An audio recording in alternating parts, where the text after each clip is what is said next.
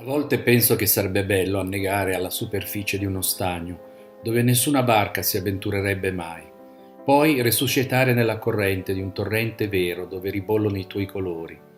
Le nostre parole ci arrivano con lentezza, come se separate contenessero linfa sufficiente per rimanere chiuse tutto l'inverno, o meglio, come se ad ogni estremità della silenziosa distanza, prendendo la mira, fosse loro impedito di lanciarsi e di congiungersi la nostra voce corre dall'uno all'altra, ma ogni strada, ogni pergola, ogni boscaglia la attira a sé, la trattiene, la interroga. Tutto è pretesto per rallentarla.